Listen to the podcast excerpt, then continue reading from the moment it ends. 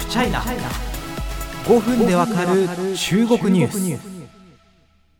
まあ、あの今回ですねあの霧島部活やめるってよっていうところのですね、まあ、タイトルをちょっとオマージュさせていただいたんですけどあの、まあ、浅井亮さんというね本当に素晴らしい作家さんのあの他のですね文章作品あの拝読したことがあるんですけど実はあのタイトルをですねオマージュしておきながらこのあの霧島はちょっと読んだことがなくて、本当に申し訳ないです。ごめんなさい。はい。あの本当に素晴らしい作家さんでこれからもたくさん読みたいと思いますけども。あのまあ、なんでこんなタイトルになったかっていうとですねあの共同通信さんからとても気になる記事が出てましたこれはですね本当この情報を取ってくることがすごいとあの同業者の本当に端くれ中の端くれとしてあの敬意を持たざるを得ません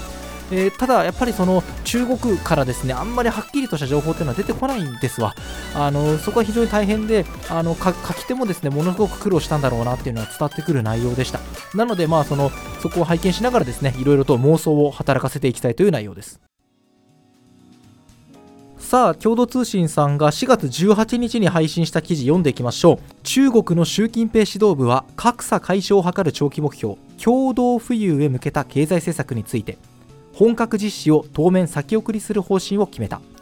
新型コロナウイルス感染拡大やウクライナ情勢で景気の先行き懸念が強まる中規制強化の政策をご利用しし企業を萎縮させるのは適切ではないと判断した。中国筋が18日までに明らかにしたこれねあの筋が明らかにしたっていう書き方はですねあの多分一般の読者の方にはちょっと分かりにくいかもしれないですけどこれね同業他社へのメッセージなんですよねあのこれは独自ネタなんですよっていうやつです。よくあの逮捕とか書類送検のいわゆる警察ネタの記事でもですね、これちょっとぜひあの皆さん気を配っていただければちょっと面白いんですけども、あの警察によるとっていうのはですね、オープンな情報なので、これは独自ネタではないんですね。ところが捜査関係者によるとっていうとですね、ちょっと独自ネタが入ってる可能性が高いと、まあ、ちょっとね、あの業界の内輪話なんですけども、あ続きを見ます。習近平国家主席は今年秋に開かれる党大会で異例の3期目続投を目指しており最優先課題である経済の安定に配慮した。ただ共同富裕は習氏が重視する目標で3期目に入ってから実現へ向け本腰を入れる可能性がある。さて内容はねたっぷり詰まってるんですけど具体的にどうなのかっていうとですねすごく読み取りに苦労する記事でございます。あのまああの共同富裕に向けた経済政策を一旦見送りますよ。コロナで国内経済大変だからっていう立て付けだとは思うんですけどもんこのニュースの肝って肝心なですね共同富裕に向けた経済政策とは何ぞやってとこなんですよね。そこが、え書いてないと思うんですよ。何のことっていうふうに思います。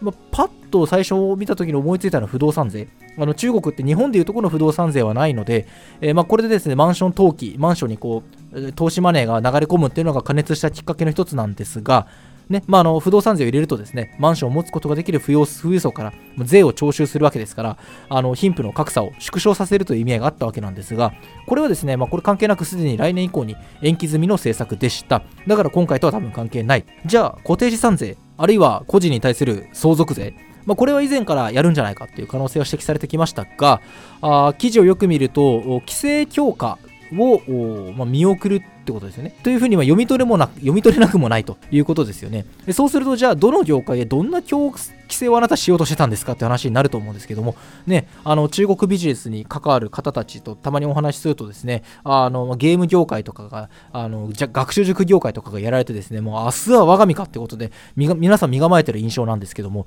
じゃこのニュースを見て本当に安心できるのかっていうのはちょっとわからないところです。まあ、あのいずれにしろですね、これまでやってきた共同富裕、メディアでたくさん派手に報じじられたところではですね、まあ、IT 企業への締め付け、株価下がってますね、えー、あとは教育格差の撤廃なのか分かんないですけど、学習塾ビジネスを一気に潰した、あるいは目立つところでいうと芸能人を吊るし上げた。という内容が非常にフォーカスされてきました。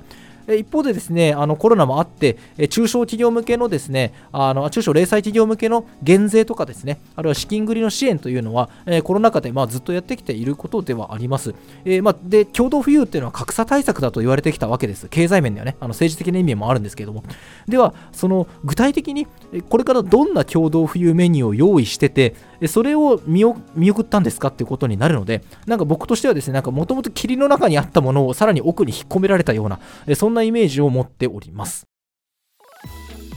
まあ、最後の方でちらっとお話ししましたけど共同富裕はただの経済政策だけではないというかあの複合的な意味を持って押し出されているスローガンだというふうに理解すべきだというのがおそらく多くのチャイナウォッチャーの理解だと思います。ね、あのやっぱり一番の目的は共産党の統治の正当性を作るための物語ではないかと。ね、共産党というのは常に正しい判断をする政党であってえ、それに指導されているのは我々間違いないというところを広く14億の人民に共有してもらうためのベースラインということですよね。なので、その共産党、正しい判断をしている共産党がですね、コロナが起きたからやっぱやめたっていうのはなかなか考えづらく、記事でもあるようにですね、秋の共産党大会、3期目に入ってから実現に向けて本腰を入れてくるんじゃないかというふうに思います。